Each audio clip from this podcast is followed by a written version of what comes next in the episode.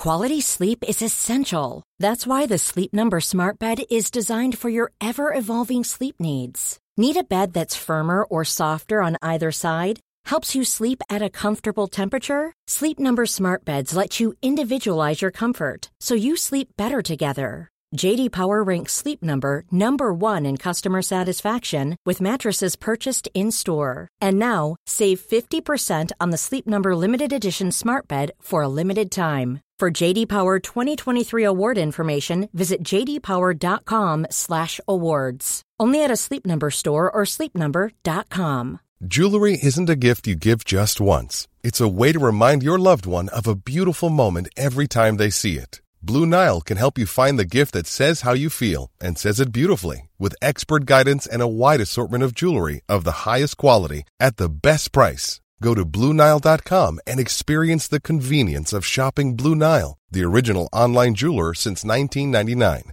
That's BlueNile.com to find the perfect jewelry gift for any occasion. BlueNile.com. Ryan Reynolds here from Mint Mobile. With the price of just about everything going up during inflation, we thought we'd bring our prices down. So to help us, we brought in a reverse auctioneer, which is apparently a thing. Mint Mobile unlimited premium wireless. Ready to get 30, 30, bit to get 30, bit to get 20, 20, 20, bit to get 20, 20, bit to get 15, 15, 15, 15 just 15 bucks a month. So, Give it a try at mintmobile.com slash switch. $45 upfront for three months plus taxes and fees. Promo rate for new customers for limited time. Unlimited more than 40 gigabytes per month. Slows. Full terms at mintmobile.com.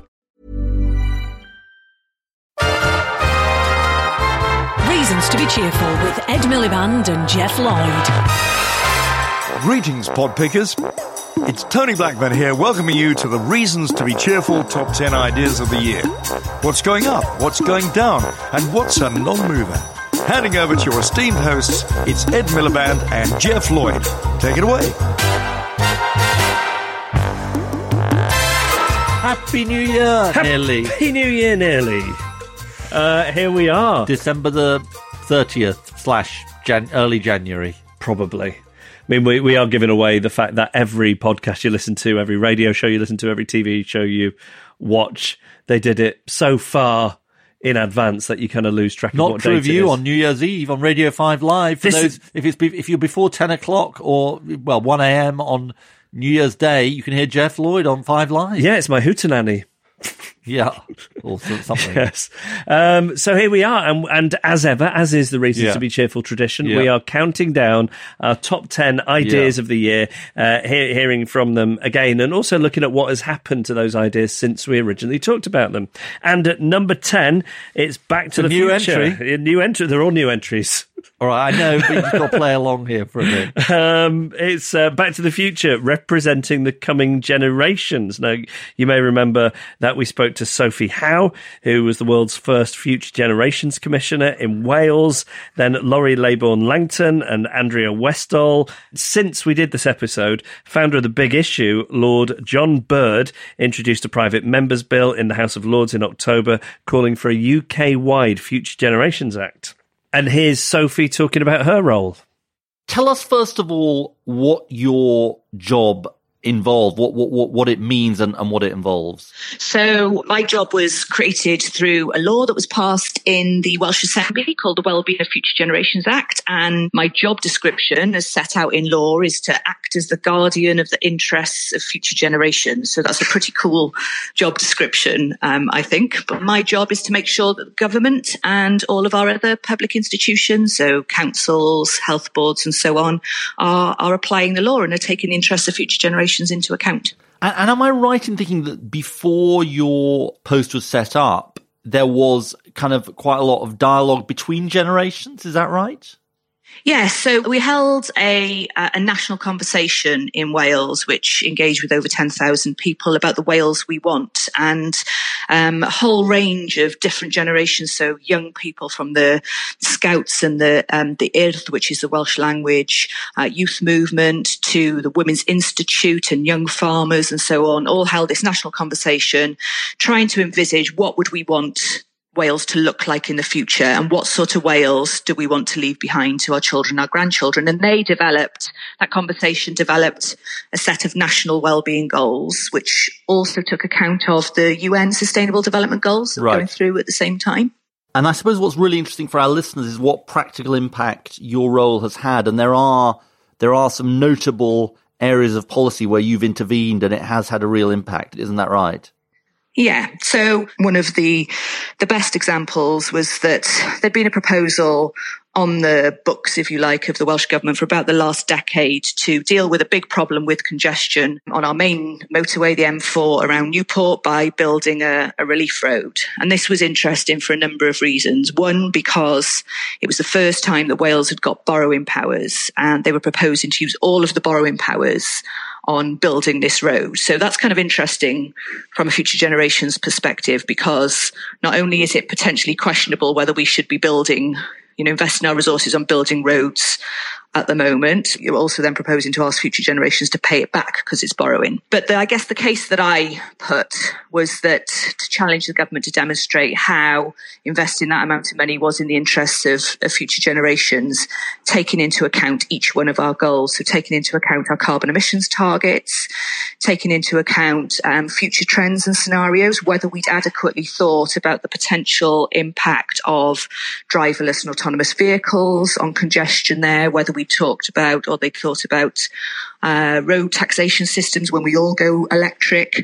So to cut a long story short, the issue went to a public inquiry. It was a decision then that needed to be made by the First Minister. The public inquiry recommended that it should go ahead, but the First Minister of Wales rejected that proposal. So that was quite a significant change in policy as a result of the legislation that we've got, and I suppose the intervention of the of myself as commissioner. At number nine, the bark's worse than the bite. It's, it's, it's tree distribution, shrubtastic reasons to plant. Now, this is about the argument for planting millions of more trees. We had Emmy Murphy from Friends of the Earth, academic Rob Mackenzie, and German tree campaigner Felix Finkbeiner. Uh, a few days after our episode went out in July, Ethiopia broke the world tree planting record. Norris by planting more than 350 million trees in a single day. That's a reference to the Guinness Book of Records for those who were born after sort of 1980. Uh, I'm surprised you were allowed to watch Record Breakers. It was on BBC One. But weren't the McWhirter brothers politically yeah. a little yeah. right right yeah. problematic yeah. they were that my my mother did stage an intervention at one point uh, anyway here's the episode there's so much talk right now about uh, action on climate and the fact that we need to take uh, urgent action on climate.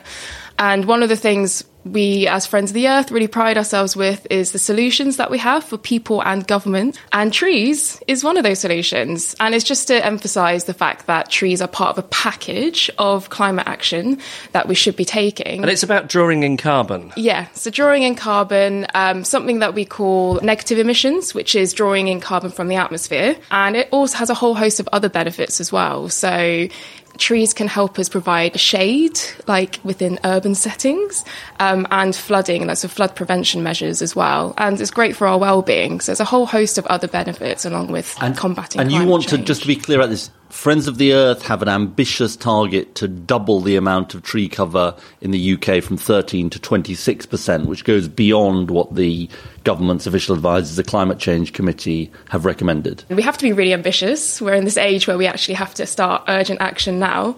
Um, and we feel kind of the 19% that the Committee on Climate Change have kind of given, we're really keen for it to go above and beyond that. So that's why we're saying 26%. And it's also possible. So we've done some uh, illustrative scenarios on mapping. And whilst it's only England focused, this is possible. So we're not going to be planting trees on crops, so we will still have food and we can have trees as well. Um, so there is land for that if we're kind of very clever with how we use the land. Um, and, and, I think I'm right in saying that Scotland is already at 19%. Yes, yes. So, so which is interesting. Now, Rob, we are incredibly excited We're to giddy, hear. giddy. We, we are giddy to hear about the sci-fi forest. Tell us about the sci-fi forest, which is your forest. Uh, well, um, it's the forest I have the privilege of working in. Yeah, You, you Um, are the king of the sci-fi forest. king of the jungle. Yes. King of King of the Jungle. Yeah, that, okay. I'll, I'll I'll live with that for the moment.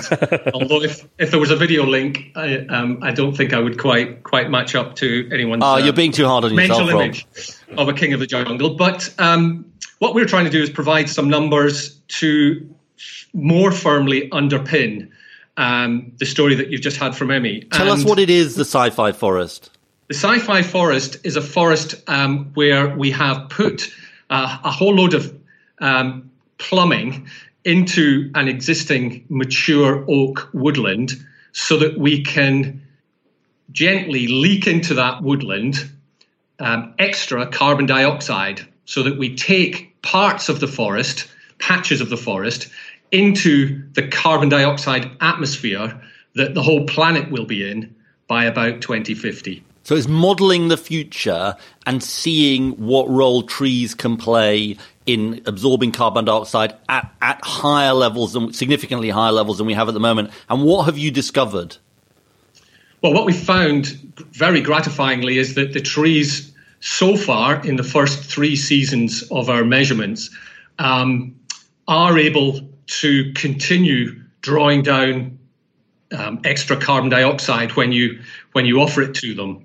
Uh, they're, of course, there's a, there's a kind of a balanced diet argument here, which made us worry that um, as carbon dioxide concentrations increase and increase and increase, there'll come a point when forests just can't make any use of, of that extra resource. Of course, plants use carbon dioxide uh, for photosynthesis. It's the, the basis of the of all the food chains.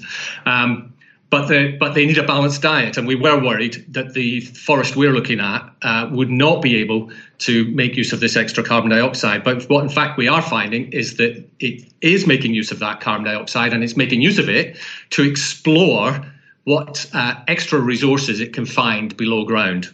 And going up at number eight, there's no place like home, social homes, that is. It's a social home revolution, the history and future of council housing. So, back on that episode, we spoke to historian John Boughton and Sayeeda Warsi and Jim O'Neill, who uh, he's served on the Shelter Housing Commission with Ed. That's one of the big things you've been up to this year. And then we saw that the Labour Party, Green Party, Lib Dems, they all uh, went big on social house building programs in their manifestos in the election. Ed, it seems like your argument has been won. Well, let's hope that this government delivers on this because I think it's, I, I think it is an area where we've, the, the argument has been won not not re, not just simply by because of the Shelter Housing Commission, but just lots of the arguments about the housing crisis and the role of social housing really important. Let's hear the clip. Talk to us about your experience on the commission, why you think it's important, but also about the economics of it by the sheer size, sorry, number of new social homes we're calling for, 3.1 million in 20 years,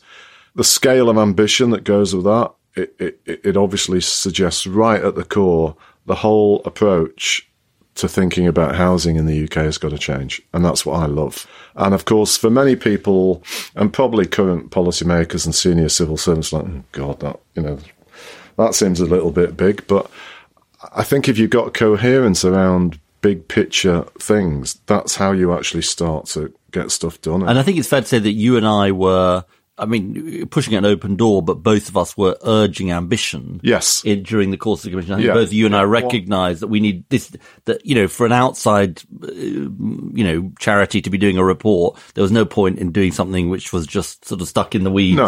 of governmentalism. That was one of the things I really liked about uh, watching what, how you operated. That we, we we clearly, without talking about it privately, we shared this, and it was so obvious to me we had to do that. Otherwise, it and it it, it is a risk that it'll just gather dust anyhow.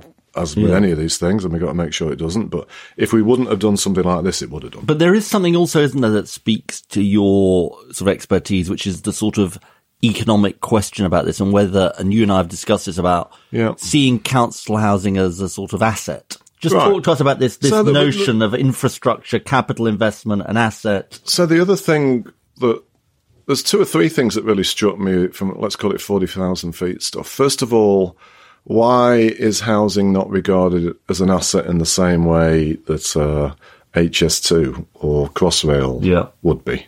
Doesn't really make a lot of sense.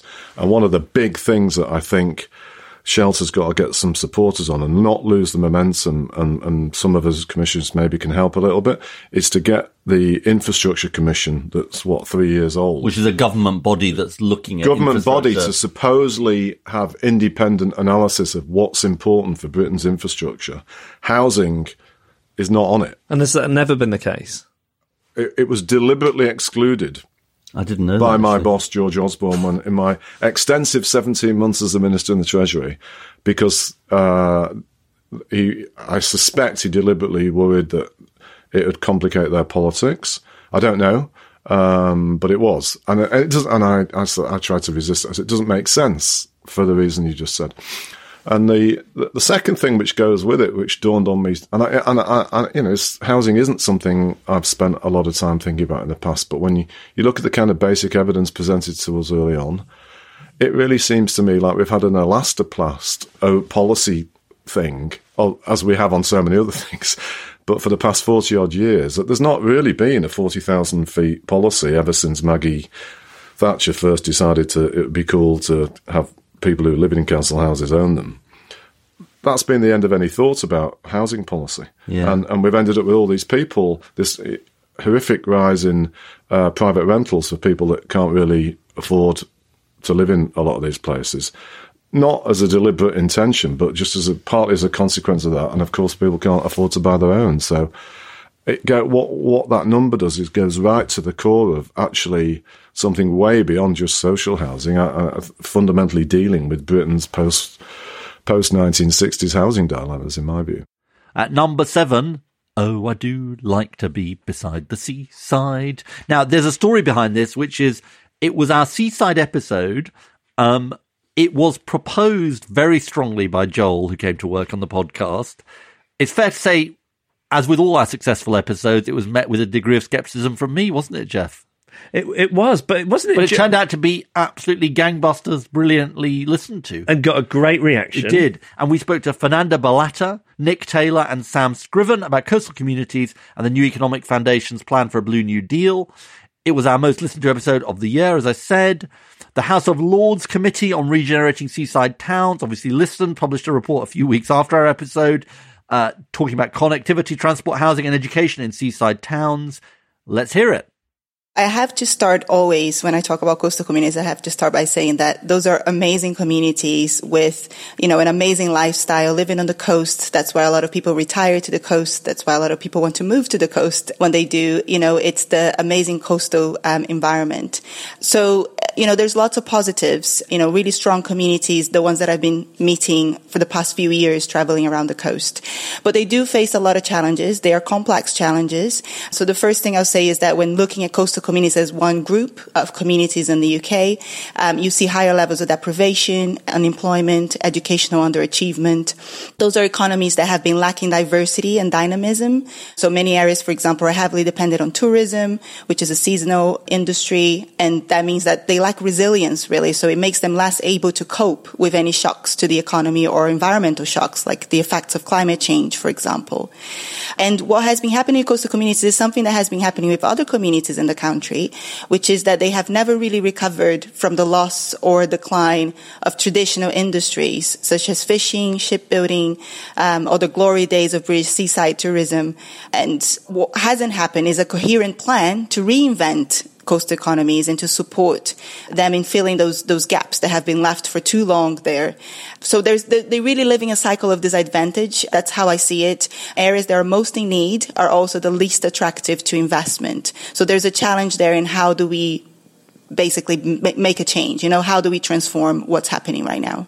And a potential answer to that is this blue new deal that the New Economics Foundation uh, propose. Can you talk to us about the deal, uh, what that proposes, and what it would involve? Yeah, so the Blue New Deal is a vision um, and also a plan for the UK coast. So it's first saying that the starting point for, for Blue New Deal should be coastal communities' most unique asset, what sets them apart, the, the reason why we talk about them, which is the coastal marine environment. And so if you're looking at you know, creating a healthier coastal and marine environment and really supporting those resources on which communities heavily depend on. What does that mean then for economic development? How do we think about the activities we're going to be investing in?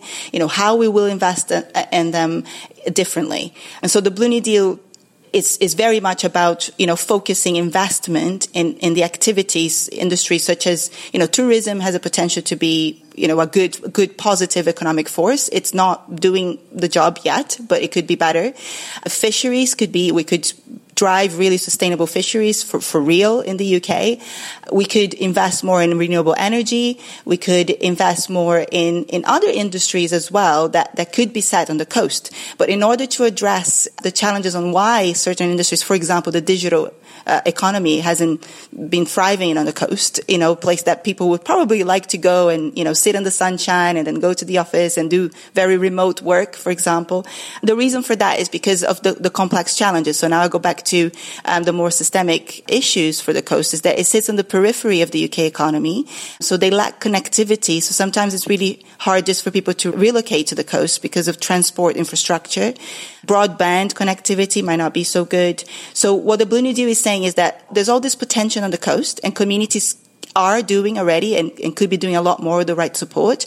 But there is a need for a national framework of investment and particular look at the coast. And so that's why we talk about a coastal industrial strategy but also about, you know, if you're thinking about national infrastructure in the UK, you need to have a coastal element to it. There are particular challenges for the coast.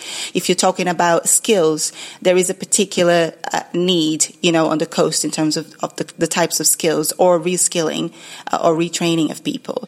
Just outside the big top five at number six, I fought the law and I won the art of successful campaigns. Uh, now, on this episode, we heard from Gina Martin and Matt Zarb Cousin about their campaigns on uh, upskirting and fixed odds betting terminals, respectively. We also spoke to the executive director of Citizens UK, Matthew Bolton, and um, for, for me anyway, I thought what was great about this episode was it was it was stuff that had been campaigned for, and they'd seen victory. Um, and that that was quite inspiring.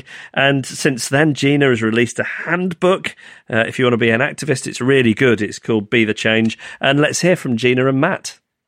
Can you tell us the story behind uh, your your campaign to make upskirting a criminal offence? Yes, so that was July 2017. Um, I was at British Summertime Festival in Hyde Park, and I was waiting for a band to come on stage in the middle of the day.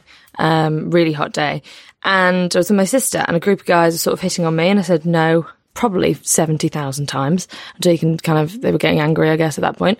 And um, one of them took photos with his iPhone between my legs of my crotch up my skirt. And I didn't see him do that, but I did see the other guys on the phone looking at the photos. Um, so I grabbed the phone off one of the guys and held it up, got into like a bit of a scuffle with him, and then people in the crowd pushed him and helped me run through the crowd. It was like 60,000 people crowd, so it was huge. And I ran through the crowd, got to security. They called the police. And the police came and they were really nice, but they just deleted the picture and were like, don't worry, it's gone. And they were like, there's nothing we can do. Sorry, carry on with your night.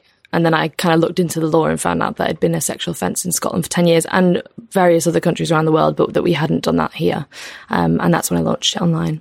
So, so how do you how did you go from thinking this this is ridiculous that there's no law against this in England and Wales to thinking I, I should be the person to make a difference with this? there was a bit of a, a gap there. I think at, be- at the beginning I was very angry about it. I think it was like the straw that broke the camel's back in terms of growing up as a young lady. You deal with a lot of stuff you don't want to, and you get on with it for no reason. I don't know why we do.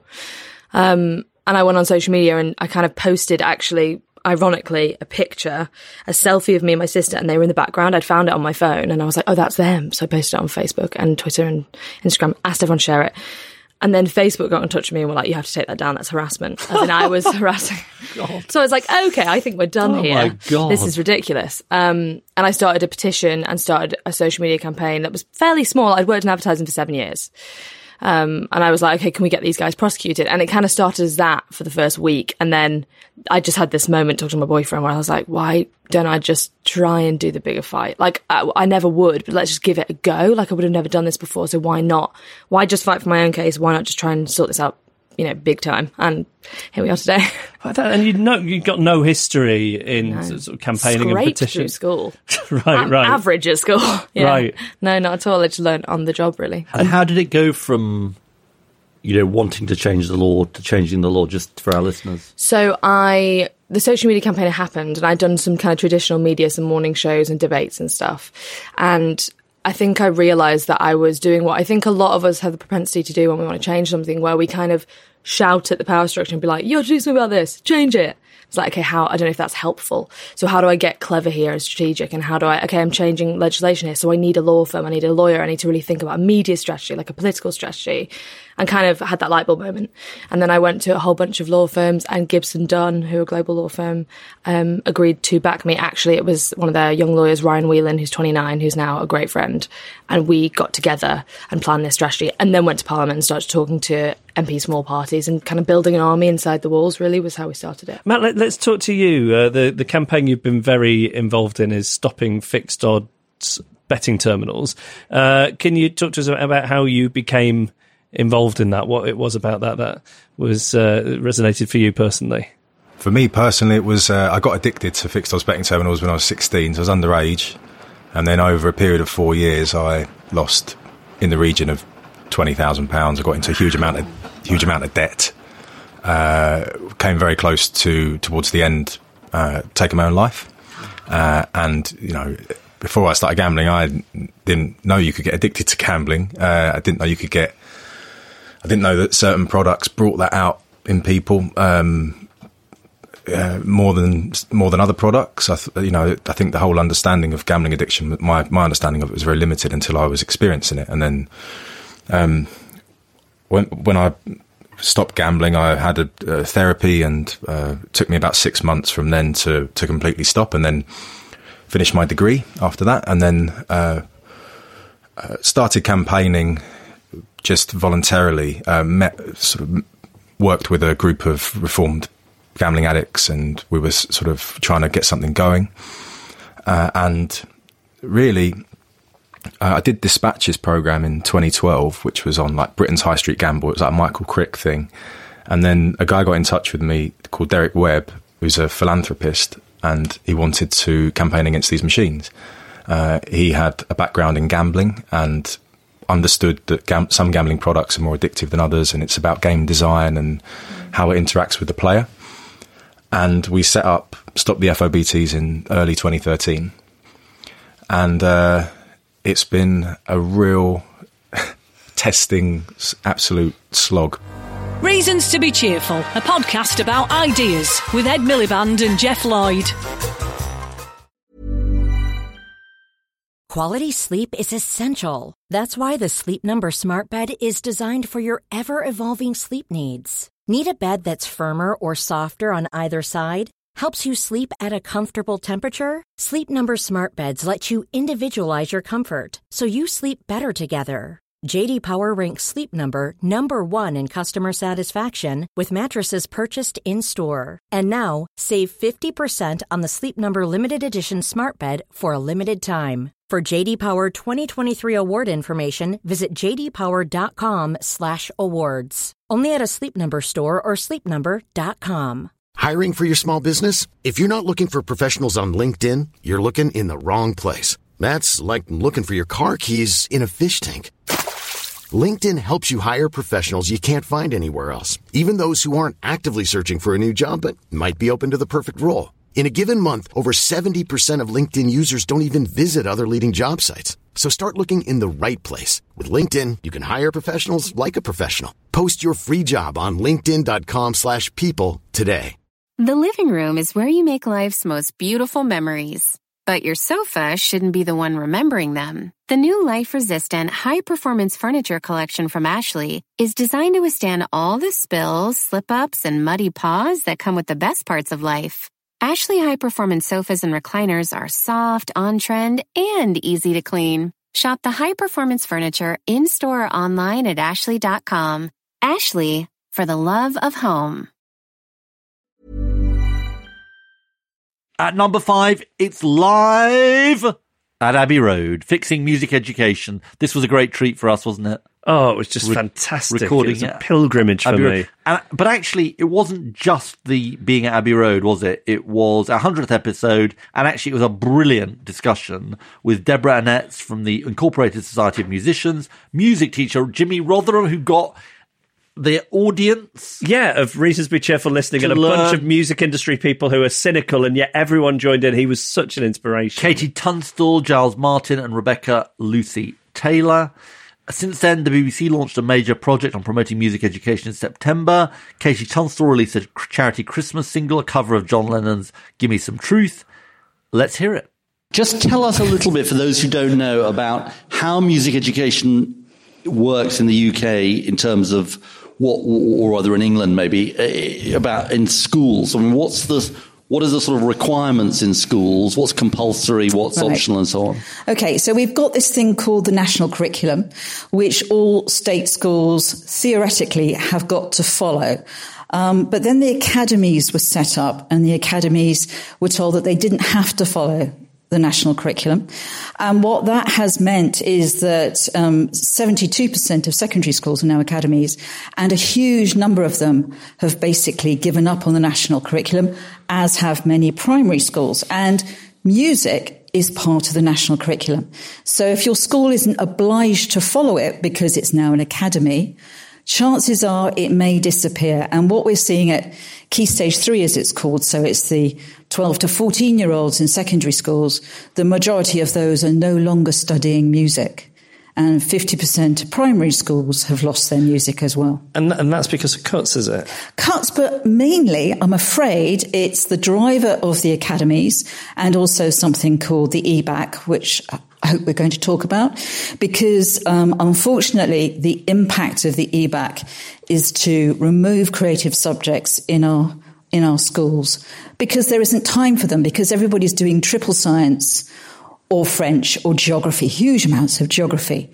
Uh, maths and English and all the rest of it. And the EBacc is sort of a, about a core series of subjects which you have to do, and, and basically art subjects aren't in the aren't correct, essentially not in the core. That's right. So back in 2010, when this idea came out of um, the Conservative government, um, music was there. In the first interview with Michael Gove, music was there. And then the second interview, it had disappeared. And it's been kind of falling through the cracks ever since, um, which has caused huge trauma in relation to what's going on in our secondary schools. You know, music teachers losing their jobs.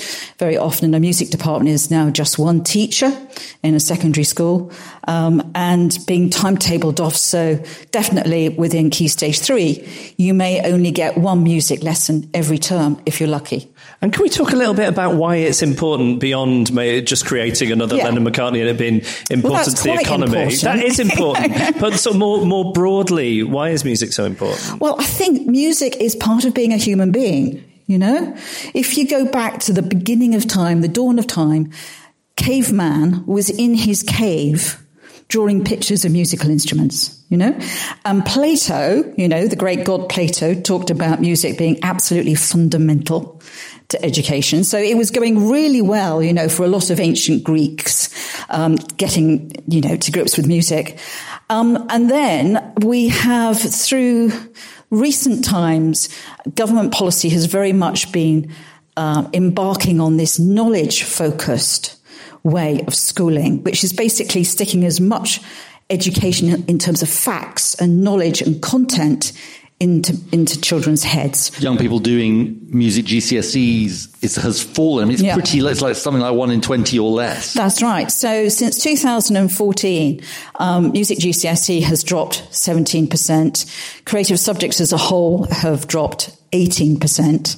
And there is just, just before we come to Jimmy, there is a sort of public-private issue here, which is I think your State of the Nation report showed that 85% of independent schools say they have a school orchestra, only 32% of state schools. So Absolutely. there's a big divide here. There's a huge divide. So if you think about music as being core to being a human being, and you really do want all children to be exposed to it, there's something fundamentally unfair about Eton having 100 visiting music teachers 100. 100. That's outside of the music department, but 100 visiting music teachers in addition to that school department of music. Right.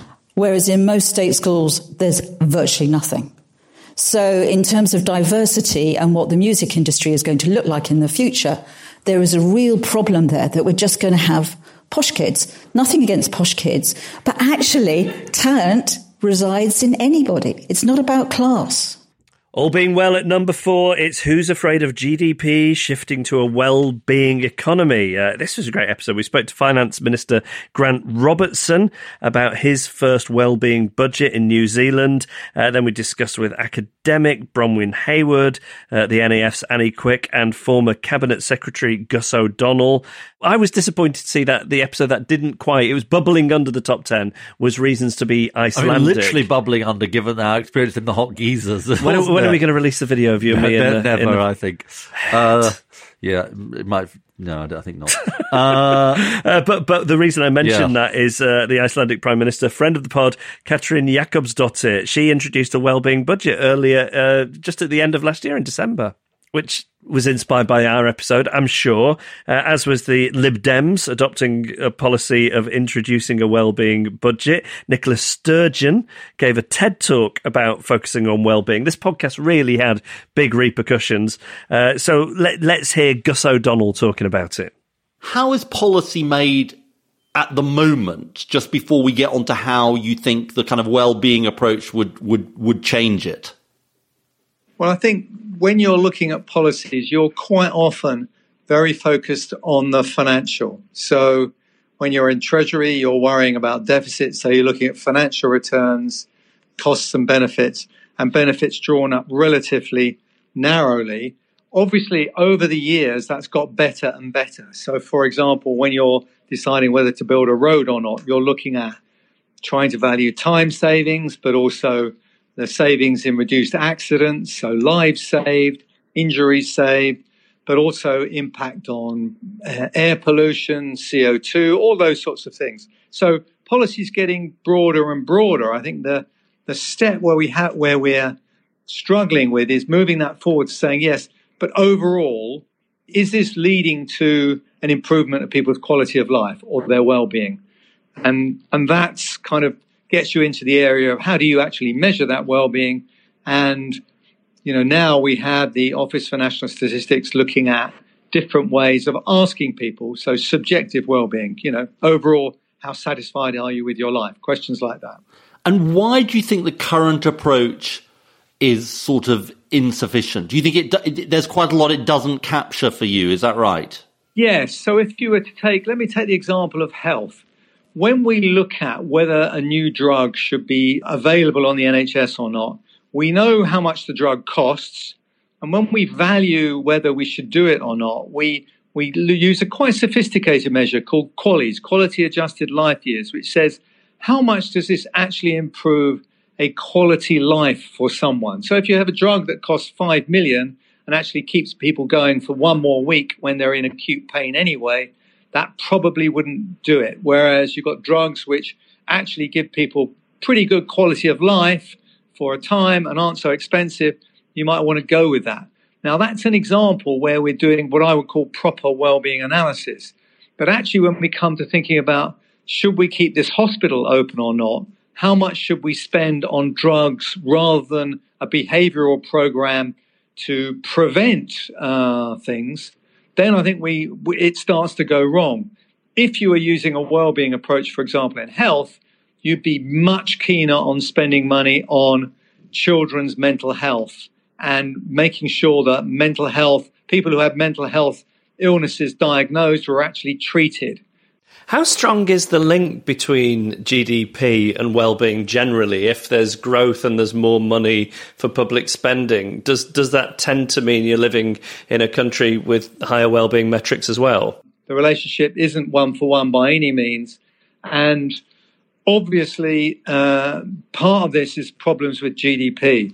You know, people using GDP as a, a measure of how well you're doing really do need to kind of grow up, I think, because uh, GDP matters somewhat, but it's a measure of activity, not of how well you're doing. Even Simon Kuznets, that put it together many, many decades ago, said, don't use this as a measure of success. For example, if all the people doing volunteering in our society suddenly gave up volunteering and started doing illegal drug activity, GDP would go up. So GDP, you know, is, is a measure of activity. It goes up when you have catastrophes like earthquakes. Uh, it goes up when you use up uh, resources, like depleting your resources of particular minerals. Um, so it, it's really not a sensible measure of how well a society is doing. We're into the top three now. At number three, drum roll. Not much of a drum roll, that is Thank it? you. It's more like two fingers on the desk. Uh, uh, it's the kids are all right. Pupil climate strikes and the Green New Deal. Now, of course, the climate strikes were a big, big part of 2019. We went along to the student climate strike in Parliament Square, then spoke to Ann Pettifor and Zack Exley. The Green New Deal has been one of the most talked about political ideas of the year, a major part of the US Democratic primary. There's a Labour for a Green New Deal movement here. And of course, there was the global climate strike, which took place in September. Let's hear Ann Pettifor. You were there at the creation of the Green New Deal.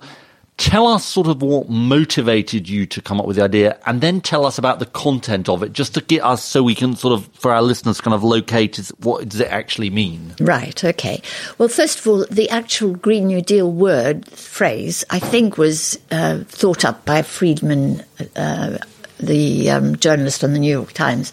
Thomas before- Friedman, Thomas right. Friedman before 2007. But in 2007 8, Colin Hines, who had worked at Greenpeace for a long time, convened a group of his pals, and I was one of them. And what we were trying to do was to address the triple crunch, because this is in the middle of the financial crisis, but it's before Lehman's crashed. So we, the triple crunch we thought we faced was one, financial crisis, two, climate crisis, and three, uh, peak oil. We believed that we were heading towards peak oil. Well, of course, that was a wrong story, but never mind. So the fact is that the things that I wanted to get across was that you cannot do anything about the climate unless you do something about the economy. You've got to transform the economy because it's the economy that, if you like, has created the crisis. And, and that's very hard for Greens to do. Greens, Green campaigners and activists tend to compartmentalize it into this is nature, this is the environment, and leave economics to the chaps in pinstripe suits.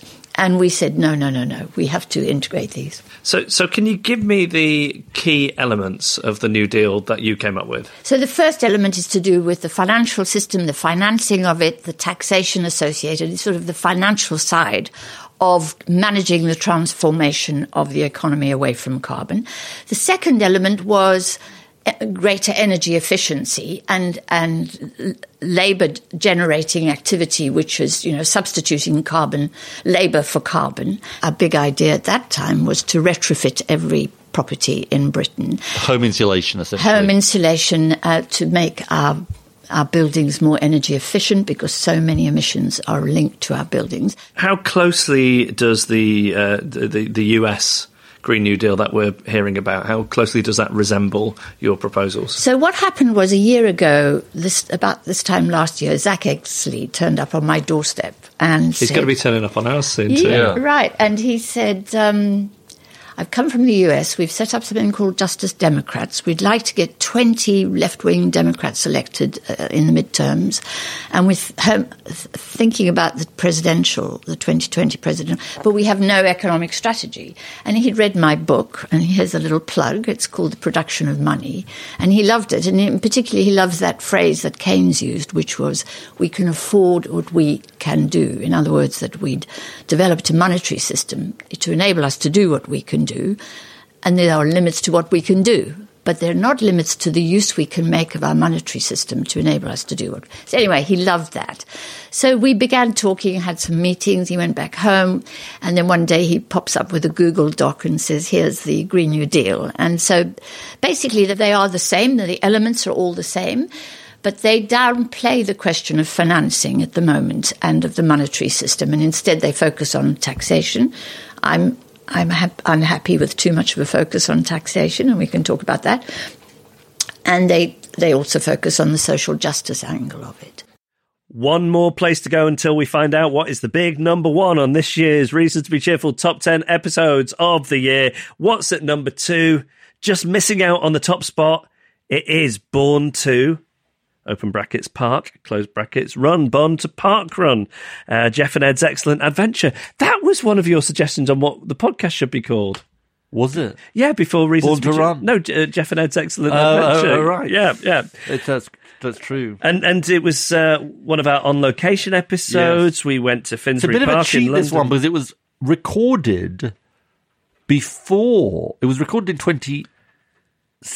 It was, but it was still an episode that came out in yeah, January yeah, of 19, yeah, uh, uh, 2019. Yeah, no Uh, we, we went inquiry. to Finsbury Park. I put on my PE kit. Yeah. Uh, we spoke to Chief Exec Nick Pearson, author Bella Mackie, and and it was quite incredible because Yeah. was the next week they had how many more people turn up? Lots. They celebrated their 15th birthday in June Park Run, generally, not just Yeah. the uh, Finsbury Park one, one. It is a phenomenon and, and something. And the well, Doncaster Park Run in Cusworth Hall is brilliant, as is the one in Sandal Park. So it's Park Run is.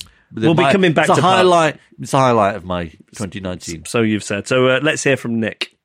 The way we would describe Park Run is probably it's a series of free, weekly, um, community-led, socially focused physical activity events. Uh, started in uh, Southwest London in 2004. Uh, one group of 13 individuals running around the park, um, uh, persuaded to uh, turn up by the founder, Paul Sinton Hewitt. To begin with, it was clearly a running event put on for a group of Paul's running friends, and, and we now move away from calling it a running event because it's whatever you want it to be and it's there for people to run, people to jog, people to walk, people to volunteer, and all of those things are equally um, important to us. So from 2004, the one event, we're now at um, around about 1,500 events globally every single week uh, in 20 different countries. We have uh, just over 5 million registered park runners. Five million. Um, And three million in the UK. Is Three that right? million in the UK, yeah, of which around about uh, we just had our record actually. End of November, we had our biggest ever number, which was two hundred and ninety-two thousand people participated over the course of one weekend, either running, walking, jogging, or volunteering. And January is a massive month for us. Is, is it constantly growing? Yeah, yeah, yeah, yeah. So it's it's the overall global growth is probably twenty five percent uh, annually. And, and just to be clear, there's 150,000 people do it every week Every in the single UK. week, yeah, yeah. Every single week. Yeah, every single week. I mean, that's kind of a lot. It's unbelievable. Um, uh, but that number is also rapidly uh, is is rapidly growing. So that would have been you know seventy five thousand you know two two and a half years ago. So um, where, where we see it going is we see um, we see it not being that that far away that we reach a million people a week that are participating. The scale, the massive scale of numbers, is not really what our objective is. We feel that's uh, uh, almost an inevitable consequence of, of where we're at. What do you think it is about Park Run that pe- people are latching onto? Why, why do people love it? Why is it such a success? I think there's there's hundreds and hundreds of different reasons for that. Um, I think that there is something about its egalitarian nature that was set out from day one and, and is represented by the character and values and ethics of the founder. And that's that everybody's equal and everybody should be treated equal. And it's free. And it's free. Yeah, yeah, yeah. Um, but but the traditional running event will create a hierarchy based around performance, and we actually, you know, challenge that and and, and, and, attempt to from day one disrupt that. So even though day one with 13 people was unquestionably a running event. Paul gave out two prizes, one for first place and one for last place. And that represented, even at that moment in time, although he had no idea what it was going to go on to become, it represented the fact that to Paul, they were of equal value and everybody was of equal value. And actually, um, operating in an, uh, a world or an environment where you can be yourself and and be made to feel of equal value, I think is quite a, a unique um, a unique thing, and so that definitely, definitely, definitely resonates. Um, I think that there is a natural sense of community that, Yeah. that exists in people's DNA. Yeah. And, and as our lives get busier and that gets stripped out of our choices, when you when you give people the opportunity to experience community again, I think that they really enjoy it. And so, you know, we see that. We see that if there's a royal wedding, people can't wait to get the the the tables out and celebrate it because it almost harks back to the time where those kind of things happened all the time. And I think community is a, a, a basic human requirement, which is why it crosses cultures. Da, da, da, da, da, da, da, da, da, da. Now, the number one. I thought I'd get some acknowledgement Reasons- of my little rendition of the sign of the swinging excellent. cymbals then. The number one Reasons to Be Cheerful episode of 2019 is Empire State of Mind. Overhauling the history we teach. And to be honest, I actually don't know what you think, but I think this was a pretty clear winner. Yeah. Uh, for, for 2019. It, it was a brilliant show. It was live at the Clapham Grand with Gurminder Bhambra and Jason Todd about British Empire and failure to teach about it in schools and the history of empire. Loads of listeners got in touch sharing their experiences of history education and how little they felt they knew. One university lecturer has put our episode on their reading list for undergraduate history students. Though I can't now find who it was. No. Uh, I don't, wasn't meant to read that bit out. Labour pledged to add the teaching of history of empire to the curriculum in their election manifesto. I mean, honestly, and, you know, I think both Jason and particularly Gurminder were, were brilliant guests, and we're going to hear a clip of Gurminder. That, ladies and gentlemen, is the map. The British Empire in 1921. Now, Gurminder, you are going to tell us. This is like the basic foundational moment of the discussion where we all get taught, if we weren't taught in school, what Britain was basically in 1921. Well, I guess the first thing to understand is that Britain doesn't become all the bits in red all at the same time. And so before you have Britain, you have the Eng- kingdoms of England and Scotland. They enter into union in 1707 through an act of union. Both England and Scotland have colonies prior to that act, including their close neighbours, as well as colonies further afield in Virginia and the West Indies. So at the very moment that Britain comes into being, it already has colonies, it already has imperial intentions, and so it comes into being as an empire. And then over the next two centuries, it goes round invading and colonizing much of the rest of the world. So that by the height of empire, by 1921, that's pretty much the peak of empire, Britain has Peak. control over But one not in that sense. one quarter of the Earth's land territory. It governs over one fifth of the world's population, including extracting taxes from that population, and it governs over one in two of the world's Muslims by 1921. And Britain got very, very rich off, Yeah, off the back I was of about to say that, yeah. Yes, there was a report written in 1885. Um, You were the- looking, you told us before, you were looking at the national accounts from 1885 Yes. the other night, which I think Just- is, just- just that shows fun. what a serious person you are. and it, was a report titled The General Statistics of British Empire. Yeah. And in there, Richard Temple, who was the Secretary of the Royal Statistical Society, he outlined the fact that in 1885, Britain had a national income of 203 million pounds. Of that, 84 million pounds came from taxes and resources in the UK. 79 million came from taxes and resources from India. And 40 million came from the rest of the colonies.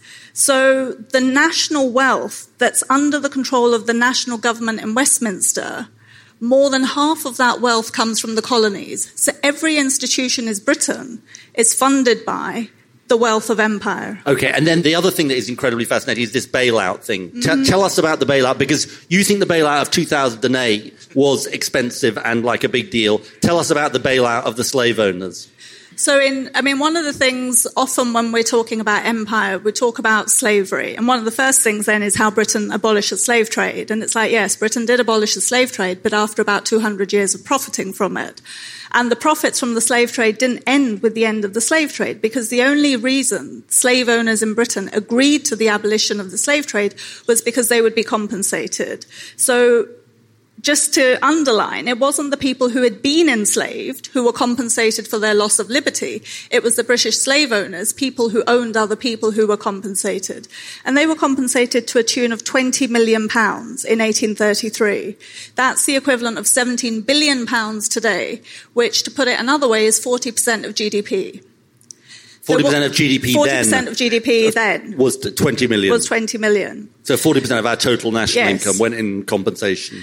And there wasn't enough money in the country to pay people. And so what the government did was raise bonds. So those bonds were raised, the slave owners were paid, and we, that is British taxpayers, both in Britain and the colonies, only finished off paying that bond in 2015. So if you've paid tax prior to 2015, you have paid compensation to people who owned other people. And that was still being paid. Mm-hmm. So it was being paid to the to the ancestors treasury. of the. s- No, the money- Oh, there was the borrower. The Of money course, the was borrowing. paid, so money was borrowed Yeah, by the yeah. government. So we've been paying through our taxes to the paying back of that bond and the interest on that bond. And that was our top 10 podcasts of the year. Not half. Thank you so much for listening to us in 2019. We hope you'll stick with us in 2020. We will be back. We will. We're going to be doing more live shows, Cheerful Book Club. Yes. We'll be uh, properly birthing that Yes. in a few weeks' time, so lots to look forward to. Happy New Year. Happy New Year. Well, as every week, but, but you know, even more so because it's the last one of the year, we want to thank Emma Corsham, who produces our podcast with backup and research from Joel Pierce and Joe Kenyon. Gail Lofthouse is our announcer. Ed Seed composed the music. James Deacon made the idents, and the artwork was wasn't not produced. It was actually produced partly in 2019 by Emily Power. Yes, yes. It's to be fair to her. To, to be fair to Emily, so I we- think she like deserves the kind of one. The artwork was produced by Emily Power, and the artwork was not produced by Emily, Power. She's like Schrodinger's Emily Power. Yeah, exactly. But but it was produced by Henry Cole.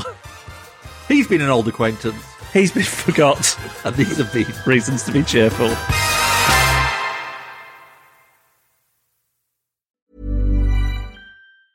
Hey, it's Danny Pellegrino from Everything Iconic. Ready to upgrade your style game without blowing your budget? Check out Quince. They've got all the good stuff shirts and polos, activewear, and fine leather goods, all at 50 to 80% less than other high end brands. And the best part? They're all about safe, ethical, and responsible manufacturing. Get that luxury vibe without the luxury price tag. Hit up quince.com slash upgrade for free shipping and 365 day returns on your next order. That's quince.com slash upgrade. Hi, I'm Daniel, founder of Pretty Litter. Cats and cat owners deserve better than any old fashioned litter. That's why I teamed up with scientists and veterinarians to create Pretty Litter. Its innovative crystal formula has superior odor control and weighs up to 80% less than clay litter. Pretty Litter even monitors health by changing colors to help detect early signs of potential illness. It's the world's smartest kitty litter. Go to prettylitter.com and use code ACAST for 20% off your first order and a free cat toy. Terms and conditions apply. See site for details. Whether you're a morning person or a bedtime procrastinator, everyone deserves a mattress that works for their style. And you'll find the best mattress for you at Ashley. The new Tempur Adapt collection at Ashley brings you one of a kind body conforming technology, making every sleep tailored to be your best. The collection also features cool to the touch covers and motion absorption to help minimize sleep disruptions from partners, pets, or kids. Shop the all new Tempur Adapt collection at Ashley in store or online at ashley.com. Ashley, for the love of home.